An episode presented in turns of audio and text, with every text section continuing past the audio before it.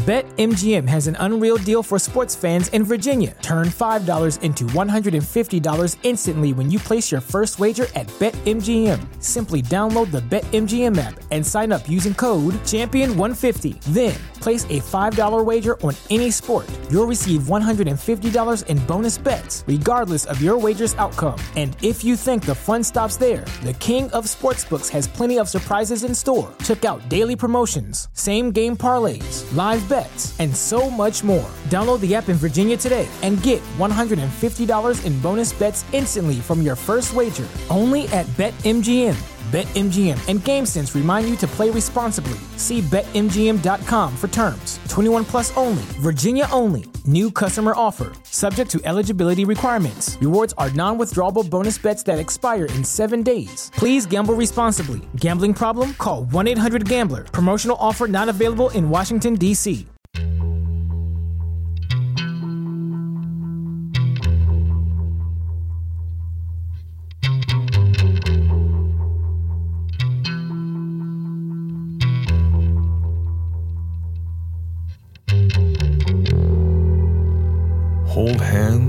close your eyes.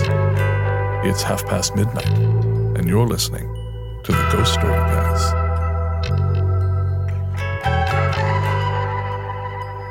Welcome to the Ghost Story Guys. I'm Brennan Storr, I'm Ian Gibbs. and this is a show where we talk about spooks, specters, and all the other things watching us from the shadows beyond the campfire. Some conversations only make sense after the sun is set, and this is most definitely one. Thanks for tuning in. It's Tuesday, May 2nd. This is episode 8, and we're coming to you from that tiny mountain cabin you dream about but can never quite reach. How you doing, Ian? I'm doing well. I'm feeling a lot better than I was. You look a lot better. Yeah, well, I'm getting sleep and don't feel like I'm trapped in an iron lung, so that's very helpful. Uh, you started doing interviews for your book now. I did. It's all very real. I've done an interview on CBC, which is a big deal here in Canada, and I did uh, one on French Canadian radio. And they Oh. called, yeah, they called me and said, "Would you do this?" And I'm like, "I don't speak French." Uh, apparently, I could do it in English, and we're all good. Uh, and then um, a local radio station here, CFAX, is kind of a news talk radio. I did 40 minutes on there. Wow. Yeah, it, it seemed to go pretty well. No, I, I heard that. It was, uh, I, I liked that part uh, where you told the story about the ghost. You didn't listen. I did. You were great. That lady had great questions. It was a man. His name was Ryan, and you're a dick. I'm feeling better, but you look worse. What's going on? You look all kind of Frankensteiny. oh yeah, I uh, I hurt myself at the gym. I was I was doing these dumbbell rows and uh, Figures. wah, wah, wah. That's one dad joke. That's all you get. Oh Jesus! I My know. full quota. Be a lot of editing this episode. uh, yeah, so no, I was doing these dumbbell rows, and I just had my head turned a little bit to the side, and it was it was a 105 pound dumbbell, so it's you have to pay attention while you're lifting that Yeah, kind of weight. sure. And I was being an idiot, not not really paying attention to what my body was doing, and I just felt this tweak in my neck, and immediately dropped the weight and went. Yeah. And I stood up and I walked around, and I, I couldn't turn my head at all to the right. Wow. Uh, I could turn it about, I don't know, maybe 15 degrees to the left. And I thought, oh man, I've crippled myself. You know, And and how are you going to drive home? well, ex- that's exactly it. How the hell am I going to drive home? Because this is 11:30 at night, Right. And my Oh, gym is, you know, a 10 minute drive from my house. Yeah, yeah. So I, I was, oh god, I was wandering around looking like a forlorn child. you know, going- giant forlorn child. Yeah, it's a pituitary condition. Yeah. Don't you feel bad now? Mommy feeds me love. no, that sounds. Don't ever say that again? I meant pizza. But Oh, that's- trying to recover, trying to recover. Bring it back to center. Ooh, and scene. Yeah, finally, I I managed to stretch it out enough. I could turn my head, you know, enough to the right to to to you know shoulder check mostly. Yeah. And thankfully, it's eleven thirty nine. Victoria, there's no one around anyway. That's right. But yeah, no, it was a real drag. And, and I have this sort of uh, this this long history of her of doing this to myself. You know, like year before last or no last year, I was double shifting, going to the gym a lot. You Yeah. know, and I, my body started doing this thing where I was so tired I would just turn off. Oh wow. Yeah, I'd, I'd never known that that was possible.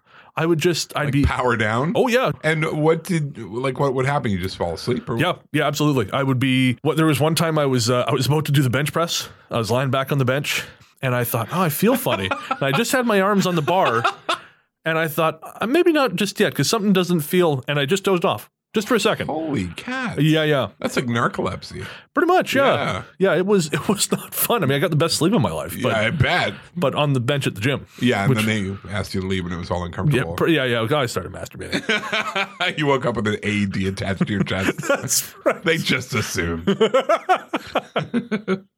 But uh, so I, I- I go into the gym and I just done my my my uh, max, personal record for for leg press, which was 900 pounds. Right. I was very impressed with myself. And how did you end up weighing 900 pounds? Was that like a conscious choice or were you living in a trailer? Well, I was on a TV show for TLC. And then, uh, then you know, I lost the weight actually by playing this game called Hide and Go F- Yourself. I don't know that game. Well, not not what I hear. Not what I hear. Anyways, yeah, I, I I did a did a single rep of that again, feeling very happy with myself. Yeah. But then I saw some guy do eleven hundred, and I thought, okay, never mind. What a bastard. yeah, right. I hope you ran him over with your car while you couldn't see. Right. Blame it on your neck. oh, I didn't see him. I crapped in his gym bag. Left notes that Ian Gibbs did this. and a copy of my book. Right. hey, whatever gets it out there. I also left my number. Said, read it. Tell me what it's like. Give me five salient points That's right. I that I can work into a conversation. Anyways, I I went to go do it again another day, and I was so tired I wasn't paying attention. And it's a one rep max for a reason. Right. I was just I drifted, and I, tr- I did it twice. And I did it a third time, and then I just felt something go tweak No. in my knee. No. Yeah, so I still am coming back from that. Was a year, a little over a year ago now. I'm oh, still Oh, wow. kind of coming back from that. I can lift about. Well, it doesn't matter. I, I I'm I'm getting back up there. It's just I'm. Right. I think my days of 900 pound leg lifts are over. Mm, My probably. my old man knees Your are old man. not going to do it. And then now that I've you know crippled myself again, Yes. I, I I can't even. It's better than it was, thank God. Yeah. But I I still can't turn to the left without moving my entire upper body. I look like Michael Keaton in the first Batman movie. so the limbo contest, we're not doing that now. We're no, the limbo contest is officially canceled. okay, good to know. It would have been anyways, but this is a better reason. Yeah, I agree. Uh, so moving on from our aging mortal husks to something far more interesting, uh, we have another guest this week. We do, and on a really interesting subject too. I'm, I'm. Uh, it was an interesting read. Yeah, our guest this week is Loyd Auerbach, author of Psychic Dreaming. This is a uh, re-release of a book that Loyd originally published in 1991, and he was a really fascinating guy, very generous with his time. Nice. And uh, we're going to cut to that now. So uh, when we come back from the break, you'll hear Loyd Auerbach, and when you come back after that, you'll be back in our loving arms. Yay! Well, I killed the mood. we'll be right back.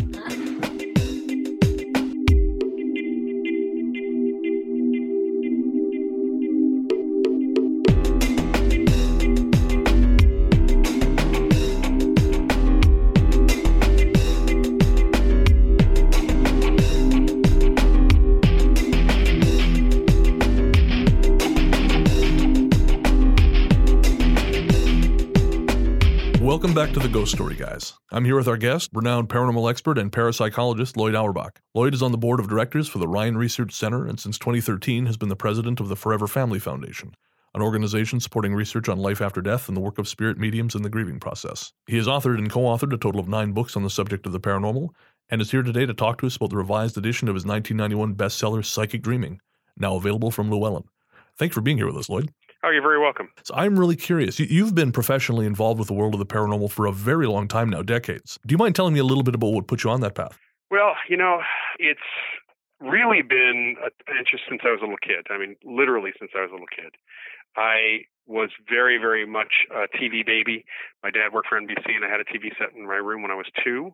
Uh, was watching even early then, early on, watching The Twilight Zone and One Step Beyond and Popper and other things that had a paranormal theme to them, and got into reading comic books and science fiction, and that just simply combined with uh, my interest in science, I discovered that there actually was a field of science called parapsychology. I discovered that very, very young and had teachers who encouraged me in high school, and it just kind of coalesced, came together, and timing wise, just put me on the path. But it was not because of any sort of psychic experience. It was partly because this was kind of the human superpowers, and that's the science, the uh, the comic book and science fiction thing. Oh, of course. And I guess that leads to a, a question I was going to speak about later, but I, I am curious. Do you think this kind of thing, for example, uh, I hesitate to say psychic powers, but we'll say psychic sensitivity, do you think that's that's something that is innate or something that can be trained? Um, we can bring it out. I mean, everybody is a little bit psychic, especially as kids, and it's just a matter sometimes of finding out what you're good at psychically. I, I certainly had have had psychic experiences, and I've had ways that I can kind of bring it out for myself from time to time. I just haven't really focused on that because my interest has been kind of outside that, looking at what's going on as opposed to having the experiences all the time myself. But it is something we can really, once we figure out what kind of experiences we have and where we're our talents kind of lie. It's kind of like figuring out your musical talent or artistic ability. Uh, you got to figure out what you're good at, and then you can really bring it out at that point. I find that very interesting because it seems as though many people in this field are chasing that veridical experience, which will uh, show to them that it's all real. And so it's it's fascinating for me to hear from someone who is not particularly concerned with that necessarily. They're, they're not looking for that personal experience. Yeah, you know, um, most people in the field of parapsychology did not get into it because of a personal experience. We're all very just curious about the frontiers of human experience, but also the, about human potential.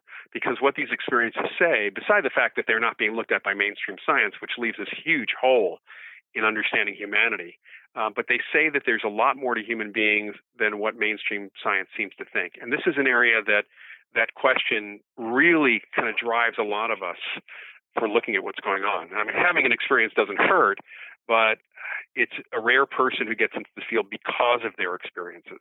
So, on that subject, early on in the book, you describe research into psi as having stagnated around the time you wrote, which was, of course, in the uh, around 1990, 1991. Uh, can you help me understand what you mean by psi exactly? And then I'm curious to know whether that has changed, whether we have uh, improved our game as far as our, our research into the scientific aspects of what we call the paranormal. Sure. Well, psi is just is the 23rd letter of the Greek alphabet. It is. It was chosen by J.B. Rhine back in the 1930s. He he started the first big American uh, parapsychology laboratory, which continues as the Rhine Research Center today. But it was chosen because it represents psyche or the mind, and it was used as kind of a generic or non-emotional, non-charged, uh, non-baggage term to cover extrasensory perception and psychokinesis.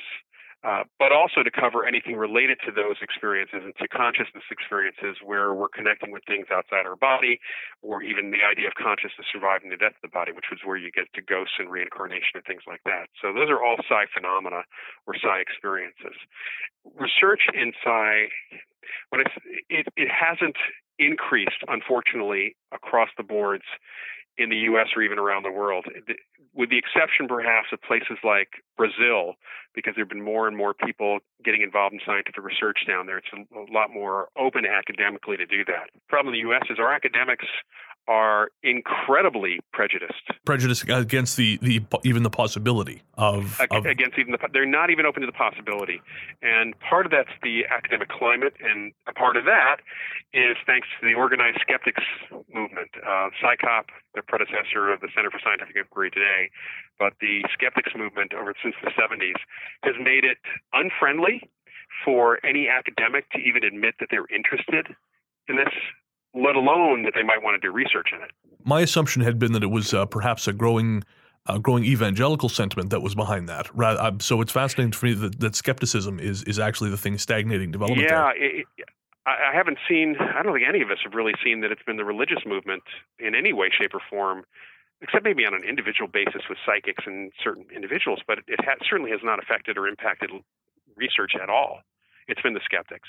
That is so interesting. Skepticism stifling intellectual development seems counterproductive somehow. But but you know, um, a few years ago, I think it was 2011, Daryl Bem published an article in the Journal Personality Studies, which is a major psychology journal. And the and the when the article, the the upcoming journal issue was announced, and his article, which was on a precognition study done over a two year period at Cornell University, when that was announced that was going to be in the journal, there was this incredible hue and cry across mainstream science pretty much, you know, yelling at the journal, "How dare you even consider publishing something like this?" And it was from people in a variety of areas of science. Some of them were very big names. And it was interesting if you looked at the interview, some of the reporters actually asked the question, Have you read the study? And the response was typically, Why would I? Oh boy! And that's about as unscientific. I mean, they didn't even know that Daryl whether Daryl had positive or negative results. I subscribe to a number of atheist podcasts. I've I've seen that attitude, and, and it's fascinating how they will so quickly refute a study or uh, a claim without any evidence, or, or, really with only superficial evidence to the contrary. Yeah, I mean they, they don't read any. They will not read any of the the mainstream. The mainstream folks generally won't read any of our journal articles. Uh, it's and when they do, there are a few who have been cajoled into it or uh, talked into it by some of my colleagues like Ed May, and when they do, they're shocked at how at how quality oriented our research is, how well controlled it is. And they still don't necessarily agree with the outcome in terms of the interpretation of the results, but they don't quibble about the actual results. So there, it, it's really about a preconceived prejudice, a bias that people have, which frankly is as dogmatic and fundamentalist in science as it is on the religious side. The work that you do with the Rhine Research Center is that sort of I suppose that that exists in spite of this this prevailing climate. Do you guys you are working on on research into psi still? Yeah, there is there is some research that goes on at the Rhine Center. They have a couple projects. One is a kind of bioenergy lab where they're looking at biophotons. We, are, you know, we give off very very few photons of light from our brains from our heads and they are detectable in the right conditions. And they're working with healers and martial artists and some other folks to see if they can, while they're doing their thing, whether they're producing an increase in biophoton emission. And so far, the indication is they can. So that's a really interesting thing. They're also doing some other ESP research and looking at a project long term in out of body experiences as well. Um, but the Rhine Center is, is as much an educational center as anything else. They're kind of a resource for a lot of folks. They sponsor a number of lectures that have been going on for several years, and there is video and audio in, in the media library, which people can get if they join the, the organization. And we have an education center which offers online courses. So, for example, on May 10th, I'm doing the first of the live webinars for an introduction to parapsychology course. It's an eight week course. Uh, people can listen live or they, they can actually just watch the recordings. We have students all over the world in different time zones.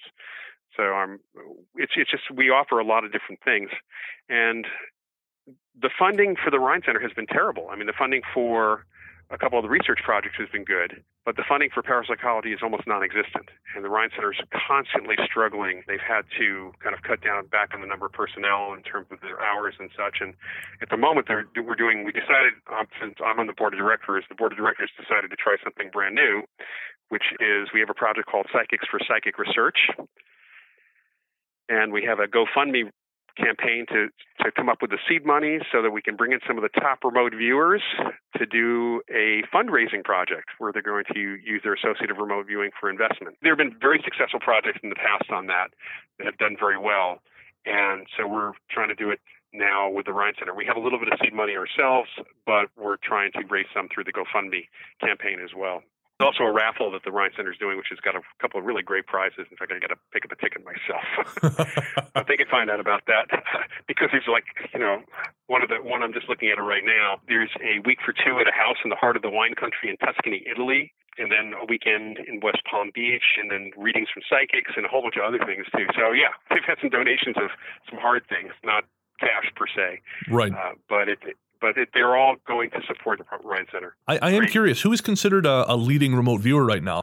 One of our board members is Joseph McMoneagle. Oh, okay. Joe McMoneagle. Yeah, Joe was, of course, the Army's number one viewer for the Stargate program.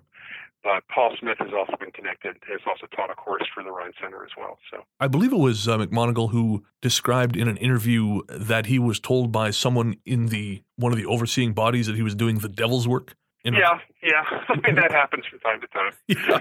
I think politics is the devil's work anyway. So pot calling the kettle black. so true. All right. So uh, moving on to the book, I'm curious. So, of course, uh, Psychic Dreaming was originally released in 1991. Why have you chosen now to release a revised edition? Well, um, the timing was right for a couple of my older books, which have been out of print. Uh, had a lot of people interested in it, in them, and Llewellyn Publishing got really interested in that particular book, so we revised the book for them specifically. And it, it just it's a topic I've already co-taught a course on dreams and altered states at the Rhine Center, and there's a couple courses we have coming up, one by me and one by someone else, um, over the next year in this. And people more and more just are talking about their psychic dreams, and of course, we had some really interesting things happen around 20, around uh, 9/11 and even before that. BetMGM has an unreal deal for sports fans in Virginia. Turn $5 into $150 instantly when you place your first wager at BetMGM. Simply download the BetMGM app and sign up using code Champion150. Then, place a $5 wager on any sport. You'll receive $150 in bonus bets, regardless of your wager's outcome. And if you think the fun stops there, the King of Sportsbooks has plenty of surprises in store. Check out daily promotions, same game parlays, live bets, and so much more. Download the app in Virginia today and get $150 in bonus bets instantly from your first wager. Only at BetMGM. BetMGM and GameSense remind you to play responsibly. See BetMGM.com for terms. 21 plus only, Virginia only. New customer offer. Subject to eligibility requirements. Rewards are non withdrawable bonus bets that expire in seven days. Please gamble responsibly. Gambling problem? Call 1 800 Gambler. Promotional offer not available in Washington, D.C. Right. Has there been any other indications of psychic dreaming associated with with more modern, uh, say, disasters, uh, like a, a, recent election, for example, or any other uh, you know horrific event that that's uh, changed the way the world operates? Well, one of the things that has to happen is people have to write in their dreams. They have to send them in.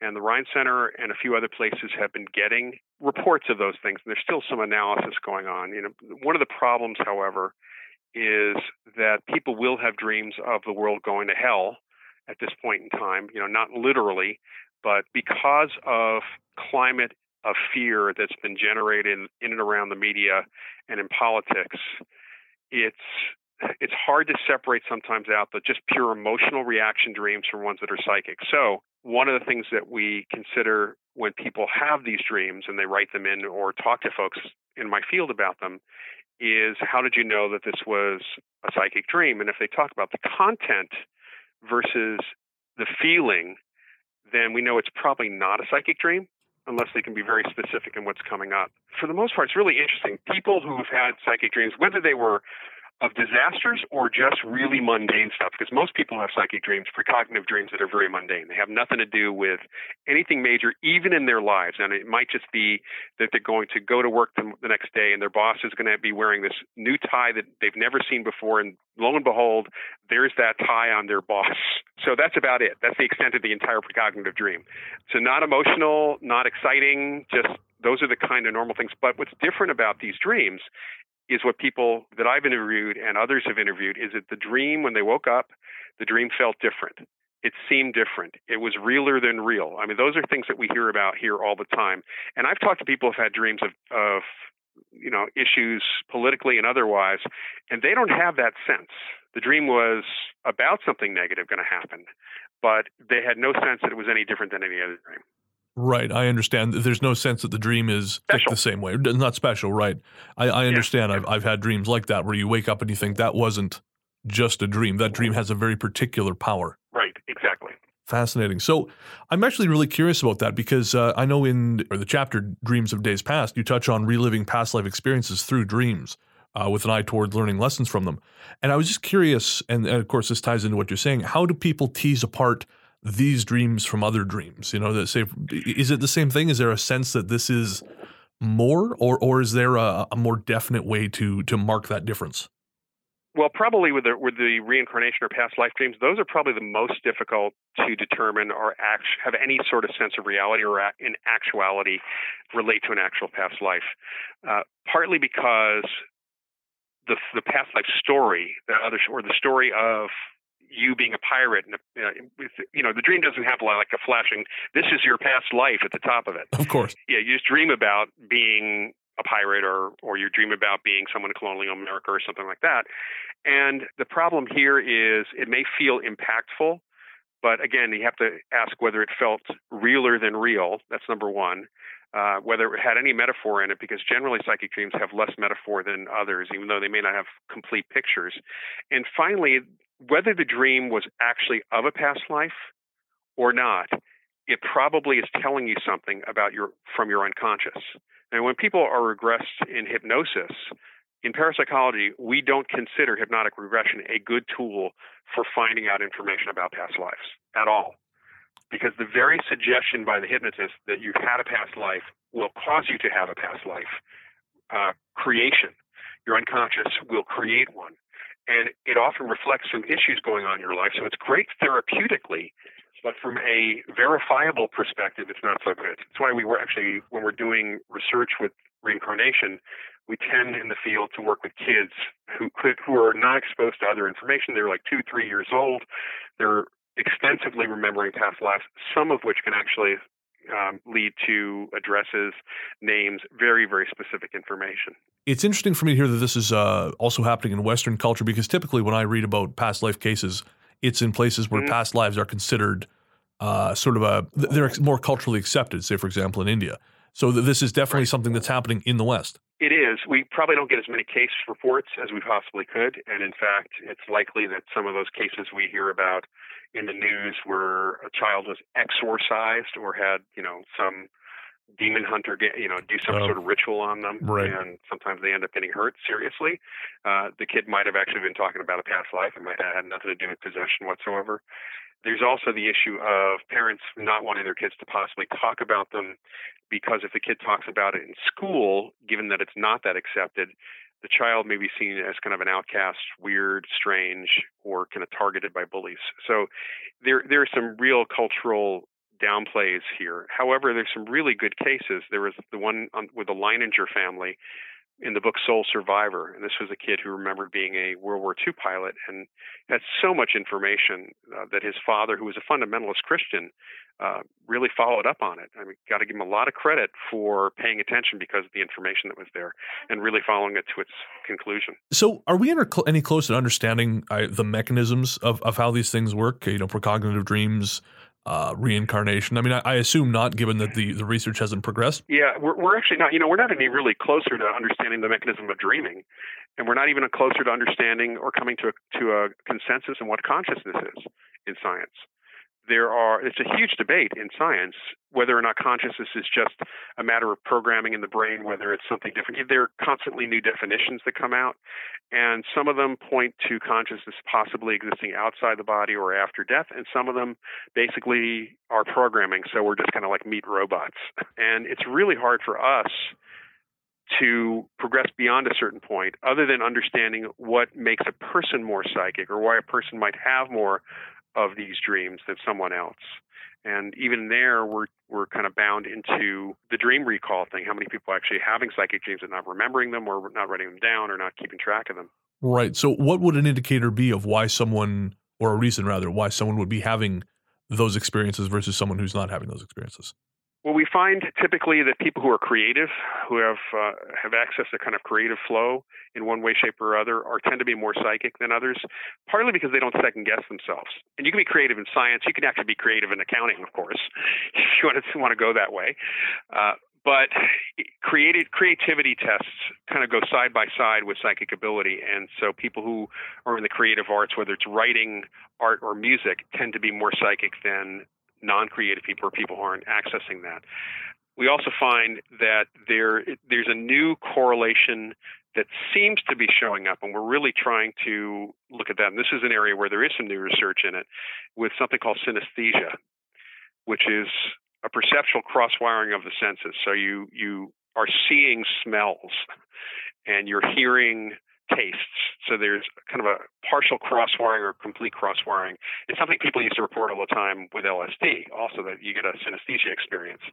And about 4% of the population has some form of synesthesia. And it seems, at least from what we're looking at, that people who are very psychic may have maybe in that 4% group. So we're looking at that also.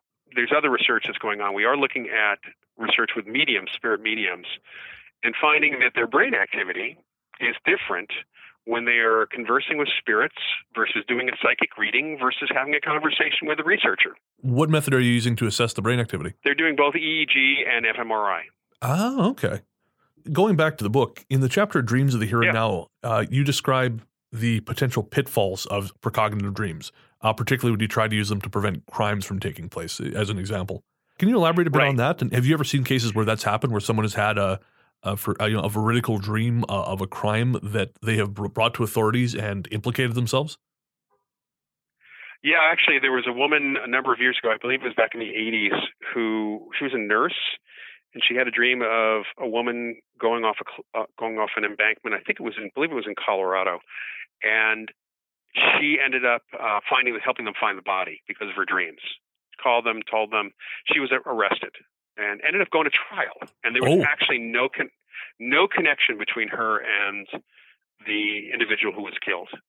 So, and it was it ended up being a murder case. So, the, this is some we see this on TV sometimes. You know that psychics, the phony psychic who goes into the police to try to get their reputation turns out to be a phony psychic, and they're the killer. They wanted to be close to the case. That doesn't really happen in real life. But fort- unfortunately, most people who call in their dreams or call in their psychic impressions tend to well, I don't know if it's fortunately or unfortunately, they usually get ignored. And it's the rarest case. That was absolutely a case where the police either were not interested in finding someone else or there was something corrupt going on in the police department at that point. Talk about no good deed going unpunished. And, Yeah. just the thought of that puts me, I'm not that I ever have psychic dreams, but I, I've spoken to people who have gone to the police with what they believe is the location of a, of a particular body. They've gone and said, I think it's here. And I thought, man, if you're right, you're, you're going to have some questions to answer. Yeah, and you know, I think as long as people know that they're going to have to answer some questions, it's okay. I've worked with psychics. One of my co-authors, uh, Annette Martin, the late Annette Martin, used to work with police regularly for a couple decades. And the first time she went in, because she says she thinks she thought she knew where her body was, she fortunately met with a police detective, a homicide detective, who did check her out. I mean, he didn't like grill her or anything, but she led to the body. Uh, he did check her out to make sure there, were, there was no connection between her and the person whatsoever they could find, and they were able to find the, the culprit also. So it partly depends on the police officers themselves. You know, if a person witnesses an event like where somebody digging and dropping a body into a into the ground hole in the ground, uh, but it was too dark and they didn't see what the figure is, that person's still under suspicion that they might have been the killer themselves. Right. So even you know even with actually physically witnessing things, the police may still think you're a suspect or a person of interest until they can figure out that you're not. So that's important to know. The other thing is that sometimes the police can't act on information like that, uh, partly because of public outcry. You know, uh, if it's they're at a point where they're at the end of their rope, so to speak, they'll pretty much act on almost anything. But the average psychic who has an impression, whether it's a dream impression of something or an actual impression of it, without any ha- sort of track record with that police department offering their services, is probably going to be ignored by most police departments. Partly because the police are often afraid that that person will want to use that one case, even if they're right, to kind of boost an, a, a reputation that they might hear back from the public, both the religious right and the other side, that you know they're wasting public funds. That comes up quite a bit. Right. I guess since we've already uh, broached the subject of remote viewing and, and now we're talking about the police, I'm curious: is that something that police are open to? Uh, is I mean, obviously we've discussed cases where they, they've listened to someone calling in, but I know when I was listening to say Noreen Renier talk or Pam Coronado, she appears to do this kind of work. I'm I'm surprised that that is uh, happening. So is, is is that happening, and and uh, how often? I don't know about how often. I don't know if there are any stats right now, but there are are psychics who have worked, like Noreen, who have worked with police for a long time, and Pam. Um, Nancy Myer, who's in Pennsylvania, has has a good track record. Like I said, Annette Martin used to um, when she was alive. It just depends on whether or not they find a police officer up front or can su- support the police in a way that is not hampering the investigation. I mean, that's really the biggest biggest issue is is what they're doing going to hamper the investigation. There's a, a book. It's unfortunately out of print these days called The Blue Sense by Arthur Lyon and my late colleague Marcello Truzzi. Truzzi was a skeptic uh, in terms of a true skeptic, a middle of the roader. He really looked at both sides of the question. He looked at the research. He found extreme usefulness in many police psychics or psychics who with police, and he didn't believe in ESP. His opinion was that these people were wired differently, so then when they looked at the evidence, they saw something different in it, kind of like some of the quirky TV detectives like Monk. right. So his feeling was, okay, let them call themselves psychic. They're still useful. If they're useful, use them. If they're not useful, don't use them, regardless of how psychic they, they might or might not be. And that's really the best way to look at it. If you can find someone who is useful and work within their framework, that's the way to go. Absolutely, and, and, and I guess that gets us past the point of of labels, which is you know, you, Yeah. you wonder if, if you can avoid the label psychic, how much less inflammatory the use of that person would be. It's got a lot of baggage to it, unfortunately. Um, when I first got into the field, actually after grad school, I worked at the American Society for Psychical Research in New York, and one of our research subjects, um, Alex Tanous, who was a well-known psychic on one level, but really not that well-known uh, compared to because he didn't really seek fame, but within the field, he was incredibly well-known. And Alex, uh, whenever he was down from Maine, because he flew himself down from Maine every couple of weeks for a week's worth of research, we had someone from NYPD or Boston PD or FBI or all three or some other police department coming to meet with him during that week. And I, I can't tell you, I, I mean, there was never a week that I was working there that Alex was down, that someone from law enforcement wasn't coming to consult with him. And none of the cases Alex worked on uh, revealed later on, because they asked him to keep it quiet, that he had provided good in, intel to them. You're afraid of the lashback from the public or from other people. I mean, I knew another guy who was doing, who was a remote viewer, who actually, who's, who had been in military intelligence. And he worked with a DA's office down in, in Southern California. And they're, the way they did it, they actually were targeting some narcotics deals and some big dealings. And he was able to pinpoint when and where some deals were going down. But rather than simply ordering the police to go, what they did was have this guy go out to a payphone back when there were payphones and phone in an anonymous tip that he saw some unusual activity at such and such an address. And he thought it had to do with drugs, never gave his name. And apparently, you know, they could act on an anonymous tip, but they couldn't act on a psychic tip. Huh. That's a clever way of working around it. Yeah, yeah. It worked out really well. They, they had a great arrest record because of that. Again, on the subject of, of remote viewing, uh, in dreaming your way out of your body, you described the out of body Mhm. experience and, and the time it happened Right. to you. Uh, would you mind telling me that story or telling our listeners that story and uh, whether or not you've had similar experiences since? Sure. Well, first, the out of body experience is different than remote viewing. Um, in the same way that watching TV is different than actually going there, the location. The concept of remote out of body is that some part of you leaves your body. Um, I, first of all, I should mention that I was teaching adult ed courses in parapsychology besides working at the ASPR. And I got to know a few people in my class. I got to be friends with people in my classes, including a woman who was a psychic. Um, her daughters, one of whom was very psychic as well. Uh, one was 18, one was 26. They lived about 50 miles from me, from where I was living. So I, I went to sleep one night and the next morning remembered a dream that I had left my body and been in my friend's house, my friend Denise's house. Now they, she and her daughter were late night people, so they stayed up till four in the morning. And this apparently was somewhere around two in the morning that I appeared in the bedroom where they were all they were both fully clothed and watching TV. And they saw me appear and Danita started asking me questions and said I looked a little sleepy and I must be sleeping. We had this whole conversation. Um, the dog apparently recognized me, the whole thing, and I and that's all I remembered from the dream. But a couple of days later, I get a call at the ASPR and Danita said, "Were you ever going to call me?" And I said, "About what?" And she said, "About the dream you had because you were here." and she she described the the, the conversation and it was pretty much my dream. So a few weeks later, probably a couple weeks later, I was at a friend's bachelor party, and it was um, this is the early '80s, and it was a very, very much a stag party. Um, the guys were a lot of guys were watching a porn porno film, and I, to me, that just was kind of boring sitting around with a bunch of guys doing that. That has always seemed so strange to me. I that got, happened. went to the kitchen, made myself a drink, uh, and as I'm standing there, I was, I was so incredibly bored, frankly, that I suddenly felt like I was being pulled apart and saw myself in two places at once. I still felt I was in the kitchen, but I also felt that I was in Danita's living room. And she looked up from her book and said, So what's going on? We had this conversation, and the last thing I said to her was, Write it all down because I want to compare notes. And I was fairly conscious of this whole thing. So I felt myself coming back. I scrounged the kitchen, my friend's kitchen, for paper and something to write with, wrote it all down, and the next day I called her and the first thing out of her mouth was, Did you write down your did you take notes? Did you write it all down? And so we compared notes and it was the same conversation. Since then, no out of body experiences that I remember. I, I, it seems to be tied to uh, I don't know what it seems to be tied to, but certainly you haven't been that bored since. Although you know that's well, a very you know, particular A lot of my situation. psychic experiences over the years have been tied to being bored, and uh, and actually, I, I tend to think that I, I've had a, a range of experiences, not necessarily anything consistent, because part of me wanted me to to really understand what each of these kinds of experiences was. Right. Do you think the uh, sort of the growing uh, prominence of, of digital devices is fragmenting attention and, and maybe uh, hurting the chances of these kinds of things happening? Do you think that's in any way affecting the, um, I should say the, uh, I can't think of the word, the, just the frequency of occurrence of of psychic episodes or experiences?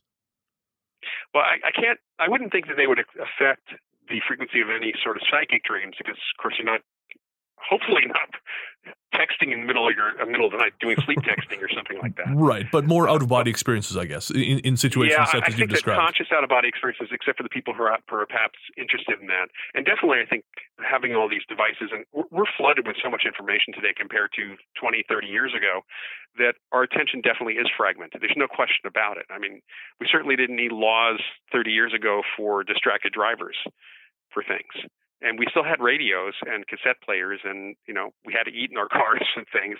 It just there's there's so much more pulling at our attention today. I mean i can't understand sometimes how kids can focus on anything. You know forget adhd how can they focus on anything when they're being bombarded from all angles at all times with multi devices so i think it, it is going to impact some of the conscious psychic experiences unless what happens is all this leads to more interconnectedness because technically the internet itself is connecting us in ways that we've never been connected before. And it very well may be that we go towards connecting with people in a different way or more frequently psychically because we feel like we need to have that connection.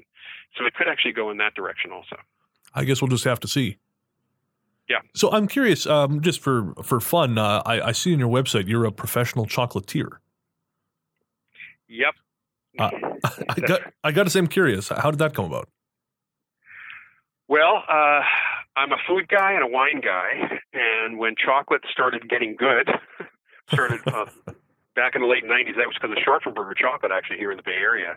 They actually, I think, in some respects, are responsible for the artisan chocolate movement. Um, I got very interested in that and how chocolate was made and such. And I and over the through the early 2000s, I started really researching and reading because again I, am a food guy. Um, one of my publishers was also into chocolate and we had i sat her down we had a chocolate tasting that i ran and she told me that she suggested that i write a book eventually about this. And i started interviewing some chocolate makers. Um, i've been doing guided chocolate tasting presentations. I actually did one for the monroe institute last year. Uh, just take kind of like a wine tasting but with chocolate which is a lot of fun for me. And I've combined it also with some of my other talking about ghosts and things as well. Right. Uh, but one of the chocolate makers suggested that I actually take a course in how to make chocolate, just to kind of complete my understanding, and I did, and I really enjoyed it. And so, consequently, since 2010, uh, I have occasionally been making a, a few different products. Right now, I'm pretty much only doing special orders, but I'll be putting the menu up for that very soon on the Haunted by Chocolate website. That is very cool. I've never met a, a chocolatier, so I, I was very curious. So it's I, fun. Believe me, a lot of more people want to talk about chocolate than want to talk about the paranormal. you know, I, I that doesn't surprise me. So we're gonna uh, we're gonna wrap it up here. I wonder if you could uh, just tell us again about the courses you have coming up. Sure. So starting on May, the week of May, May 10th, that's next week, uh, there is an introduction to parapsychology, eight week online course, which you can take for grade or just for fun at through the Rhine Research Center, and it's r h i n e dot org, and just go to the education link, and you'll see that course and a couple others. One of which is actually a course generally about dreams by my colleague Ryan Hurd. I'm also starting uh, on the 18th a four-week course which you can take kind of like a like a podcast. It's an audio-based course. You can either attend by phone if you're here in the San Francisco Bay Area, then you can attend live. It is an investigations course, so it's ghost hunting, how to investigate the paranormal. So it's kind of uh, to up your game. Even if you are already a ghost hunter, you can learn how parapsychologists have been doing it, and what we actually what we've actually learned over the last hundred or so years, which is a little different than what the ghost hunting TV shows. There'll there'll be a um, psychic development course as part of the five pillars of Jediism training that's going going to be going up soon on the Church of Jediism's website, which launches on May the fourth. I'm a big part of that launch, and uh, we're looking forward to being part of that. There's also a book coming out in November by the founder called Become the Force. So my website just so you know, is mindreader.com, uh, but it, it is down at the moment. Probably the best thing to find out on the things I'm doing is through Facebook. Um, on my author page, it's loyd.auerbach.author. Uh, please, if you go to my main page, if you find my page, please don't try to friend me. I'm at 5,000 limit. so go to my author page instead. Twitter at Prof Paranormal. That's P R O F Paranormal. And you can find me in a few other places on the web. Certainly, uh, I have a page that'll be on the Church of Jedi, Jediism site, becometheforce.com. You'll see the faculty will be listed there as of this Thursday. All right, the book is Psychic Dreaming, Dream Working Reincarnation, Out of Body Experiences, and Clairvoyance by Loyd Auerbach. Uh, Loyd, thank you so much for your time. You're very welcome.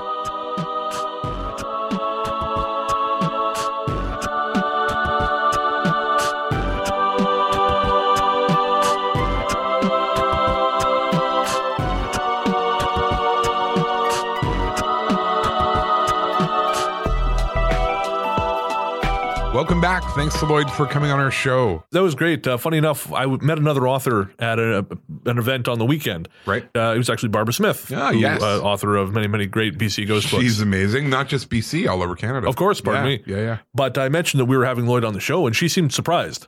Really? Yeah, so apparently we're pretty small time for a guy like Loyd. So that was, I'm really appreciative of the fact that he took time out of his day to, to actually waste half an hour on us. That was very kind of him. I, I'm sure he was, uh, you know, looking at the email and going, "The who? the ghost story gays? No, that's not right."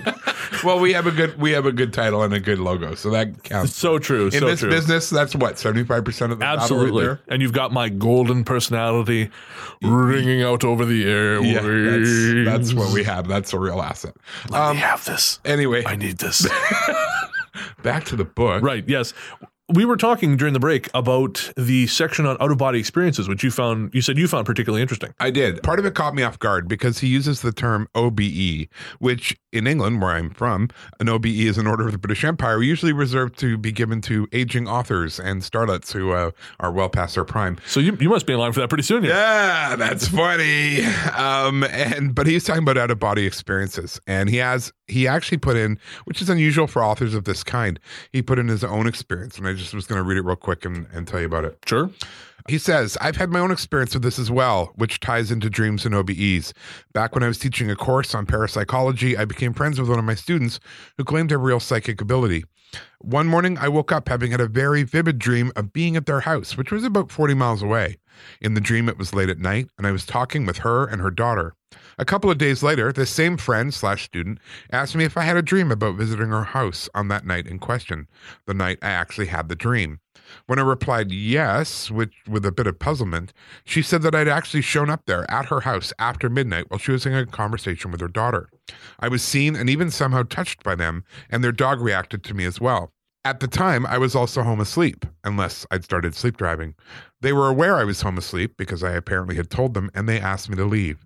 I promptly vanished, she said. So that's kind of weird and interesting that they both have this recollection of this event taking place, but it all happened while Loyd was actually sleeping. Yeah, that that is really fascinating. That's uh, because it's a veridical experience. Right. You know, they, but, like, but, you know, like she verified it as well. Oh. Yes. Yeah, yeah. Okay. Now, didn't you have some kind of you did something with um remote viewing or something like that out of body? I, I well, sort of. Um, I mean, I, I never went out of body, uh, which is probably a good thing because I sleep naked, so we're all grateful. and I just wonder how that would go. Because like, do, do you get some kind of sleep jumpsuit, or do you just go wearing whatever you're wearing? like like in all the movies where they are condemned to wear the outfit they died in. Yeah, yeah, yeah, yeah. Right. So if I ever have a heart attack in my sleep, it's going to be a cold, chilly afterlife. and no, unpleasant for everyone else. But I, I have uh, experimented a little bit with remote viewing, and it was actually the section in the book uh, shortly after the OBE on bilocation. Okay. About being in two places at once uh, astrally Oh. that I found interesting because in 2015 I went down to New Orleans for the International Remote Viewing Association conference uh, because I had heard about them on the. I believe it was on the the Grimerica and Mysterious Universe podcast. Oh, cool. Yeah, so I had some time off and uh, some spare cash. So I went down to New Orleans to this conference, and they talked a lot about, or not talked a lot, but it, the, the subject of bilocation came up, where you physically feel as though you are in two places. So you're you're in your you're aware of your senses here, Right. But you're also very aware of this other. You're also in this other place. And how do you get to the other place? Well, that's I don't understand the mechanism. Okay. Uh, the interesting thing about remote viewing is, of course, when you go to the event, it's very much an accepted thing that it works. Oh, No- no one ever questions Yeah, it. Yeah, just- yeah. You know, it- it's a given. Like, like going to church. It, it's exactly like going to church. Although I should say I tried remote viewing and it worked, which is much more than I can say for any of my church experiences. Uh, Maybe you were doing it wrong. Not enough faith. Father said I was doing it right. Oh, okay. Let's keep moving. I'd probably take that out. no, I wouldn't. I don't think we're big with, with the Catholic Church. Yeah, big. no, fair enough. I've been watching The Young Pope. Speaking of the Catholic Church, I've been watching The Young Pope on HBO. What a great show. Really? Oh man, yeah. Jude Law plays an American who somehow manages to end up as the the youngest pope in history. Cool. It's a good show. You Yeah, should sh- totally check it out. yeah. It's not at all related to what we're talking about no, now. okay. Anyway. Moving back to remote viewing and bilocation, I went there and I listened to these people talk about it, and I thought, well, this sounds very interesting, but I didn't understand the mechanism. So I thought I, I tried an experiment. And the first time I tried it actually was because of John Herlosky, who wrote The Sorcerer's, I think it's called The Sorcerer's Apprentice, about his time working under David Morehouse, who was uh, part of the CIA's Project Stargate program, Okay. which is the program that was remote viewing. I mean, Right. it- th- because remote viewing was a government program for about 20, 25 years. Oh, wow. Yeah, yeah. It went. It was first operated, I think, by the Defense Intelligence Agency, and then it kind of bounced around. It was DoD at one point. Finally, in the mid '90s, it ended up at the CIA, and that's where it was killed. Oh, wow. Yeah, uh, but it was called Project Stargate when it was finally terminated. Anyways, he gave an exercise, which is apparently a pretty common exercise with remote viewing. What they do is they they give you a four-digit code. The code is just four random numbers. They have no connection to anything, and it is intentioned by the person setting the target. The target being the place you're meant to be remote viewing. Right. So Herlosky described the process as follows. You sit down somewhere quiet with a pad of paper and a pen and close your eyes. Put pen to paper, focus on the four numbers and just let yourself drift and Hmm. start recording your impressions. Now there there are more detailed ways to do this, and I, I did a lot of reading, and there are things about seeing the vortex, and the vortex takes you places, and, Right. and all this magic school bus shit. I I never got anywhere with that stuff. Take the little blue pill. Yeah, yeah. Yeah. Uh, exactly. I think that was the red pill. Oh. Little blue pill is something to which I do not wish to be privy. Keep it on that side of the table. Yeah. So I I, I did this. He, he gave a four digit code. I closed my eyes and I started just letting my my hand move, and I, I was recording impressions. Now I didn't really see anything in my mind's eye, but I would get like shapes in darkness, if Okay. that makes sense. Like Yeah. like those uh you know those pin things you push your hand up to. and Yeah, they- yeah. So like that, but all black. Right. So I saw this wide open space. I saw a a football, what I thought was a football field. It was a sports stadium of some kind. I could hear people cheering. There was a, a tall structure, uh, a bridge behind it, a wide open space in front of it. Now, 2015, this was 2015, and all that year I had LA on the brain. Right. I'd always, I wanted, always wanted to go there. I kept thinking about going there. So I, I thought, well, the wide open space is the desert. The stadium is a Staples Center. I'm just thinking about LA. It's bullshit. And I, I put the paper away. Right. Then Herlosky came back on a couple weeks later and gave the answer to what the target had been, and it was Right. the Eiffel Tower. And I thought, no, it definitely wasn't the Eiffel Tower. Horseshit. Right. But a couple, uh, about a week later, I thought, I wonder if maybe the Eiffel Tower, you know, I, I went and had a look at it on, on Google Earth.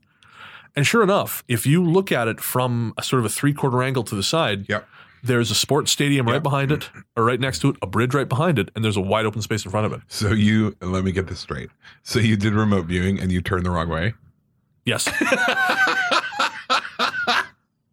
That's awesome. or I turned the right way for me. yeah, that's that's it. We'll go with that. Yeah, we'll go with that. So I was looking at, I was just seeing the, the location slightly off to the side, and I thought, well, that's fascinating. Yeah. And I'm sure you could say that this was, you know, there are any number of places where you could draw those things together, but it, it was a number of points, and I, I feel reasonably secure in that. Yeah. So I, I tried a few experiments with a friend of mine. I would put these uh, cards in an envelope. I'd write a bunch of locations on cards, Right. put them in an envelope, and have the person shuffle the cards, pull one out, and they'd give me a four digit code, and I would try and try and do it. And And it worked. really, Yeah. Now the only thing is, because I had written the cards, you knew what some of the numbers were going to be. no, I didn't know the numbers, but I knew what some of the cards were going to be. Right. So, for example, one of them was Olympus Mons on on uh, Mars, Right. And immediately I said it's cold, you know, but it's hot, and I'm looking down and I see, but I just I knew right away just something popped in my head and went Olympus Mons. So I don't know if I maybe I could just because maybe there was something marking the paper, I Right. knew which one it was, and so I was then filling in the blanks. Right. Yeah. Yeah. Yeah. But an interesting case of bilocation, which is not exactly bilocation, but it's my show. So what are you going to do? Fight me, bro. and I'm good. No, but uh, I had written on the on this thing uh, Tranquility Base. Yep. And so this my friend pulled the card out, and in, immediately in my head I heard that that famous transmission. This is Tranquility Base here. Oh wow. But then I started seeing it went away, and I started seeing these weird street lamps, and I thought. Well, I mean, this isn't Doc Savage. There are no street lamps on the moon Yeah. disappointingly. I thought well, I didn't get it, and so I I, I told them I said I, I just don't know. I, I said it was Tranquility Base, and then I started getting these weird street lamps, and they said, well, I pulled the card out, and I thought that maybe you were somehow picking up on because of something on the back of these cards on Yeah. what you'd written. yeah. So I changed it to Port Angeles, Washington, No. and Port Angeles has those. Yeah, kind of yeah, weird street yeah. lights. Wow. So it's That's kind of cool. It's very cool, yeah. So I again, I don't know how it works. You know, they, they still have not identified the mechanism, and of course, mainstream science refuses to admit that the mechanism exists. right. Yeah. And I mean, it's uh, it's fair enough because it's hard to believe, Yeah. and we cannot identify how it works. But the uh, the project Stargate before it was closed by the uh, I think it was a, uh defense subcommittee Okay. Basically had done thousands of these things, Right. and their results were statistically better than chance. Wow. But That's really neat. I've never even heard of it. when they evaluated the project, when the government evalu- evaluated the project, they only they cherry picked about two or three hundred cases, something like that, Right. and said, "Well, this is not statistically." So statistically." someone significant." wanted to kill it. Oh, absolutely. It went. Yeah. Joe McMoneagle, who's one of the original uh, or close to original Stargate viewers, Yeah. he actually said he was told by one of these guys on committee that you are doing witchcraft Oh wow. and you will burn in hell. so they thought it was gonna, it was going to get them in trouble. The government thought it would get them in trouble eventually. No, I think what happened was the the, the people running the defense community at that time Yeah. were heavily evangelical. Oh. and so they thought they were quite literally being um, being deceived by devils. Yeah, as one is in the 1600s. Yeah, yeah, right. Yeah, yeah. The year 1995 by way of 1600. So the, yeah, the project was killed, Oh, that's too and bad. yeah, the, the committee's still around, and, and some of these people are actually used by police to find bodies. Hmm. And it was it was a really fascinating time. And again, it was just like that, and, and so many other things in Loyd's book. You're just struck by how much little we know about the brain. Well, yeah, and I, I, I mean, I, I liked reading the book. It, it was certainly interesting. I have never had a precognitive dream. Um, I don't think I've ever had an out of body dream. Um, one thing I have found that I can do, which is weird, uh, is interpret dreams. Really? Yeah, and I've done that since I was a teenager. And and people would tell me dreams, and I would very quickly and very clearly know what it was about, not in a psych- psychological way, um, more in what was going on in their life, or even what would happen to them. Really? Yeah, I when I was in my twenties, um, a woman came to me and, and told me a dream, and she was in her thirties at the time, and I knew her greatest wish ultimately was to be married. Right. Um, but- Sucker. yeah, but the dream she told me, I could very clearly see, like crystal clear, that that was never going to happen. Oh, And um, that's a bummer. Yeah. And it was the one and only time I've ever fudged um, the answer back. And I, yeah, I, I said it had more to do with the guy she was currently interested in. Right. Um, and I didn't tell her because it, what good would that do? I, I guess. And and I thought, no, this isn't right. And she's now in her mid fifties and has still not had any kind of long term Jeez. relationship. But yeah, other than that, though, you know, if you got a dream for me, let me know. I'll, I'll give it a shot. You keep But- telling me not to do that. well, I don't want to hear your dreams. They're horrible. yeah. Yeah. In fact, uh, you were telling me that you sent the, or your publicist, Tori, uh, the Predator, yes, Sent- Predator. who I can't wait to meet. Tori is so sweet. She sent the episode where I interview you to one of the reps for your book, Yes. and they were shocked. They were legitimately concerned that you had called her the Predator. Not only that, but they were shocked by some of the other humor, particularly the one about me and Barb on the bearskin rug. yeah, well, I, I mean, I'm used to it from you now, so it doesn't really shock me. It's like people who work in a slaughterhouse; they just become, they become immune to blood and death. But um, yeah, I guess for outside people who still have sensitivities, Sometimes I forget other people hear these things. that explains a lot, Right? Right. I remember I was listening to uh might have been the paranormal podcast a while back, and uh, they had a they had a fellow on who interpreted dreams, and I really felt for the guy because no one ever calls in with interesting dreams. Right. There was one woman who called in with I, the most prosaic brain dead dream. she said, "My husband's job recently forced us to move, and I keep having dream move to Egypt." Right. and I keep having dreams about being in a car that's moving too fast and I, I have no control over it and I can't slow it down and it's Oh, come it's on. right I mean come like she on just interpreted her own dream. yeah right it. just just hang up the phone and shoot yourself. Oh no, sorry. well, I'm glad you said it this nice break but yeah right It's just, uh, shut up you know what this means yeah. You want us to tell you that your life doesn't suck well I hate to break it to you sweetheart Yeah, you're it does you're moving to Egypt. Yep, it's not gonna it. be not gonna be easy for you. I've been there you couldn't pay me to live there No. no I mean the people were fairly nice I mean we weren't robbed there we were robbed in Morocco Oh, perfect. twice. I'm going to go on record and say Morocco. Oh, now you've alienated all our Moroccan listeners. Thankfully, there are none No, I know. I know, because they're too busy robbing tourists. Whoa, man, Morocco. I, I got a stomach parasite in Morocco. Oh. Yeah, yeah. My cousin ended up in an Egyptian hospital because of Morocco. Oh, that's not good. So, Morocco? No. Morocco, you're on blast. It's it's on the no You suck. and it, what in God's name was I talking about? um, no one ever knows. Oh, man. Right, right, right, right, right, right. Dreams, interpreting dreams. Yes. Right.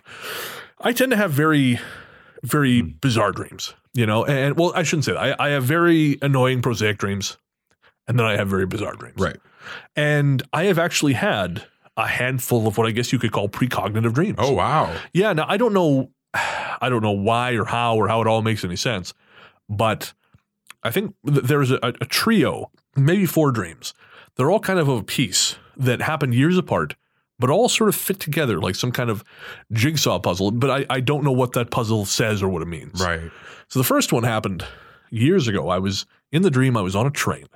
That train is going through an industrial town somewhere. Okay. I fall off the train and I don't know where I am. I'm wandering around this this industrial area. There's some big steel building, but eventually night comes and something starts chasing me through this this this industrial yard. Yeah. The last thing I remember seeing before I woke up was a white office door going into the office of one of these uh, industrial spots um, with a little window in the middle with uh, the reinforced glass. Yep. And there was a naked bulb above the door. Right. I was just about to go inside. I woke up. The next thing I remember is I heard the word Edgely in my head. Okay. So I, I Google Edgely a while later, and it's uh it's actually a small town in Pennsylvania on the railroad. Oh wow. Yeah. So I, I at the time I looked it up on Google Street View, and believe it or not, the entire area along the train tracks was fogged out on Google Street View. No. It was. Oh weird. So I always said to myself, oh, I'm ever I'm gonna go to Edgely. I'm gonna Yeah. you know make a point of going there. As one does about Edgely. Yeah. When you, when, you, when you have a weird dream calling you to a, a, a place where you're being chased by a monster, you should go to that place. No, you should not go to that place because that's where you'll meet certain death. That Have you not watched any movies? I've watched a lot of them, but I sleep a lot. Oh, okay. Man, I, this would have saved me a lot of trouble.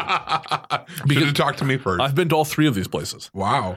And I, again, I, I did end up going there. And back in 2014, I helped a friend move from Austin, Texas to Boston, Massachusetts. Right. And we went through Pennsylvania, went through Edgely. And now Edgely is uh, just a little suburb across from across the highway from Bristol, Pennsylvania, but it's right on the river. There's a huge bridge. And what's interesting about that is another dream I had was I was sitting in a in a small home. I was looking at a man standing in the doorway. It was like I was his wife Okay. and there was one, the, the, the paneling was all wainscoting, I know. And I was telling him to pick up batteries Right. on the way back from his jog. And so he he runs out of the house and jogging. Now, my point of view shifted to following him as he jogged. Right. And I heard Peter Gabriel's Solsbury Hill. Okay. I didn't even know the name of it at the time. I actually No. had to Google the lyrics when I woke up. Right. But as he's jogging away from the house, I saw this wide river with a big bridge. And now, when I, of course I got to Edgely, it, it wasn't exactly the same, but it was very close. Uh, the next set of the next dream I had was about a. I used to have this actually series of dreams about going to a school. Okay. That school was it was made of brick. Now, of course, I, I'm where I'm from. We don't have brick no, schools. it's all wood, right? Yeah, yeah. But uh, it was a brick schoolhouse, and in the back there was a courtyard hemmed in on three sides by the school. Right. The courtyard had, uh, in the dream, it would have hopscotch and basketball hoop. And uh, I, again, I didn't know anywhere that looked like this. Yeah. Until one day I was watching a news report on Maryland, and I saw brick buildings, and I thought, oh, I, I bet it's an East Coast place. Didn't think much more about it than that. Until on that same trip where I went to Edgely, we went to go check out Centralia, which I'm sure you're familiar with, Centralia, Pennsylvania. Yes, of course, the one with the underground fires. Yeah, yeah, it's been burning underneath it for Yeah. 50 years. While leaving Centralia, which I don't recommend anyone go to, just let that poor place die. Right. We went under this overpass, and all of a sudden, I, I was seized with this feeling where I should turn right. Okay. So I hung a right, went up a small hill, and what's standing there but a brick schoolhouse? So I parked the car. I said to my friend, "Hold on."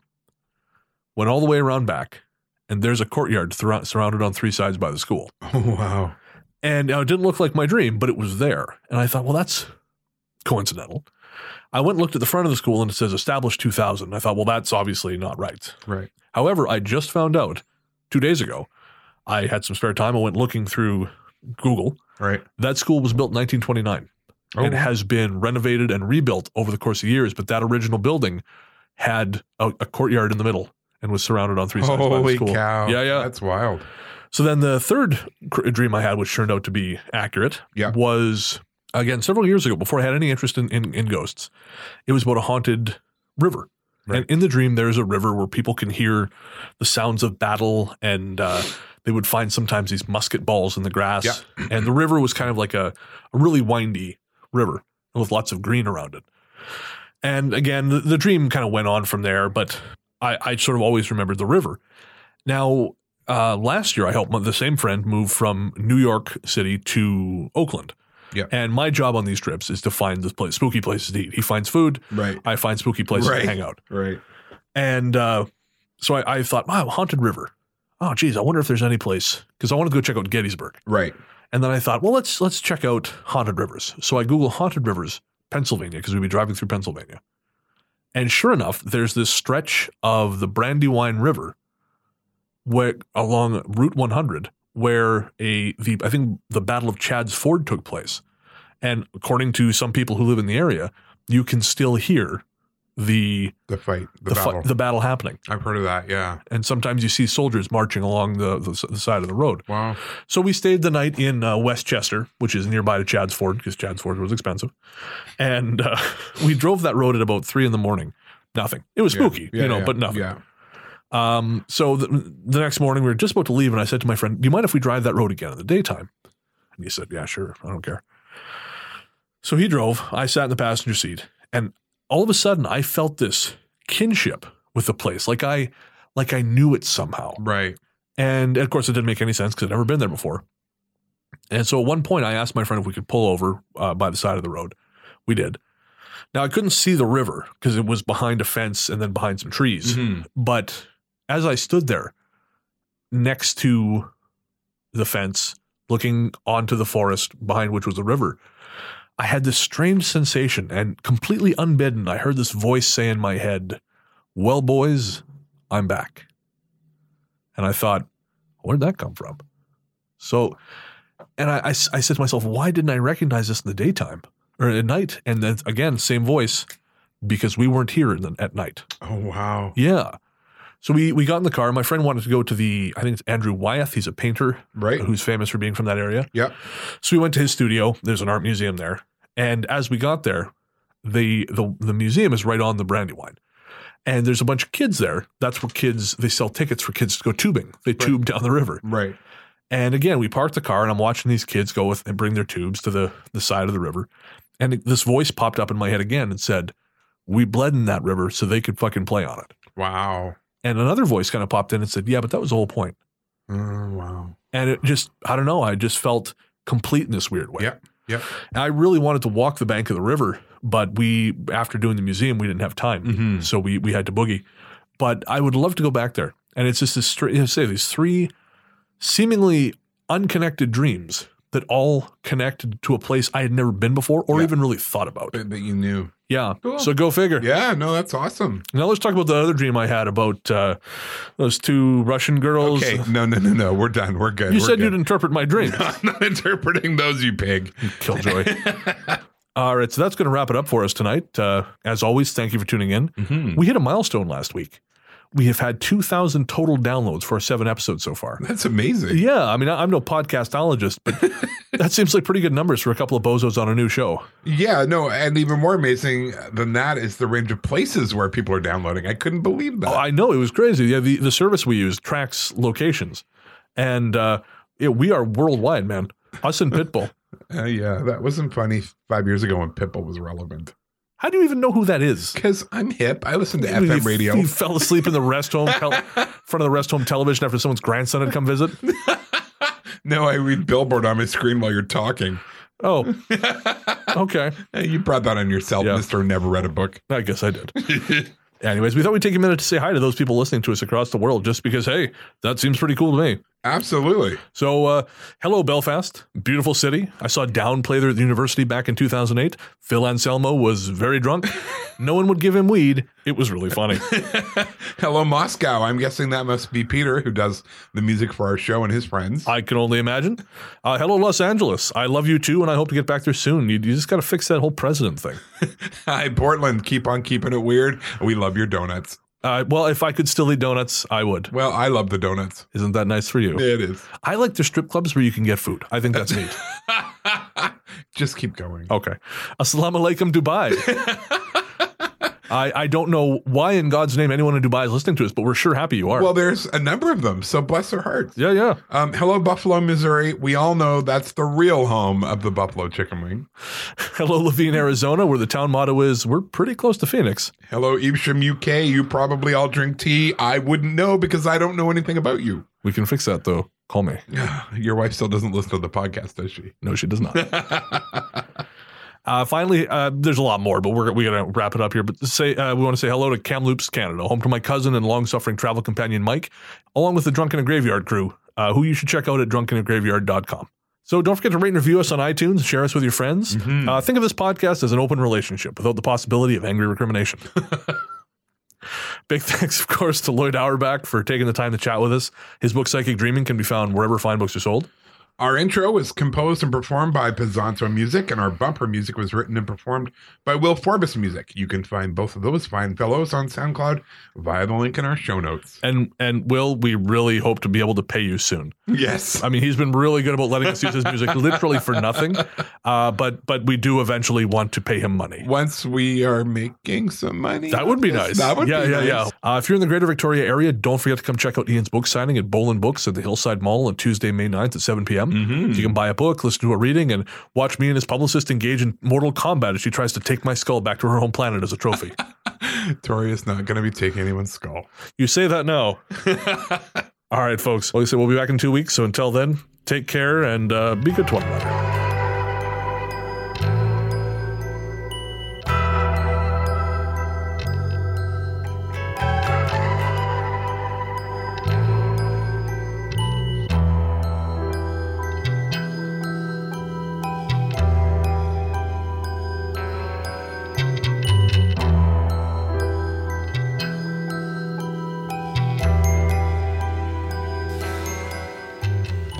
I was having an out of body experience, Your Honor. That's why I was in that locker room. well,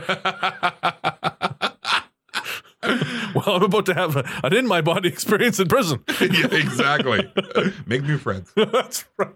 Uh, oh, gonna cut that out. BetMGM has an unreal deal for sports fans in Virginia. Turn $5 into $150 instantly when you place your first wager at BetMGM. Simply download the BetMGM app and sign up using code Champion150. Then, place a $5 wager on any sport. You'll receive $150 in bonus bets, regardless of your wager's outcome. And if you think the fun stops there, the King of Sportsbooks has plenty of surprises in store. Check out daily promotions, same game parlays, bets, and so much more. Download the app in Virginia today and get $150 in bonus bets instantly from your first wager only at BetMGM. BetMGM and GameSense remind you to play responsibly. See BetMGM.com for terms. 21 plus only, Virginia only. New customer offer, subject to eligibility requirements. Rewards are non withdrawable bonus bets that expire in seven days. Please gamble responsibly. Gambling problem? Call 1 800 Gambler. Promotional offer not available in Washington, D.C.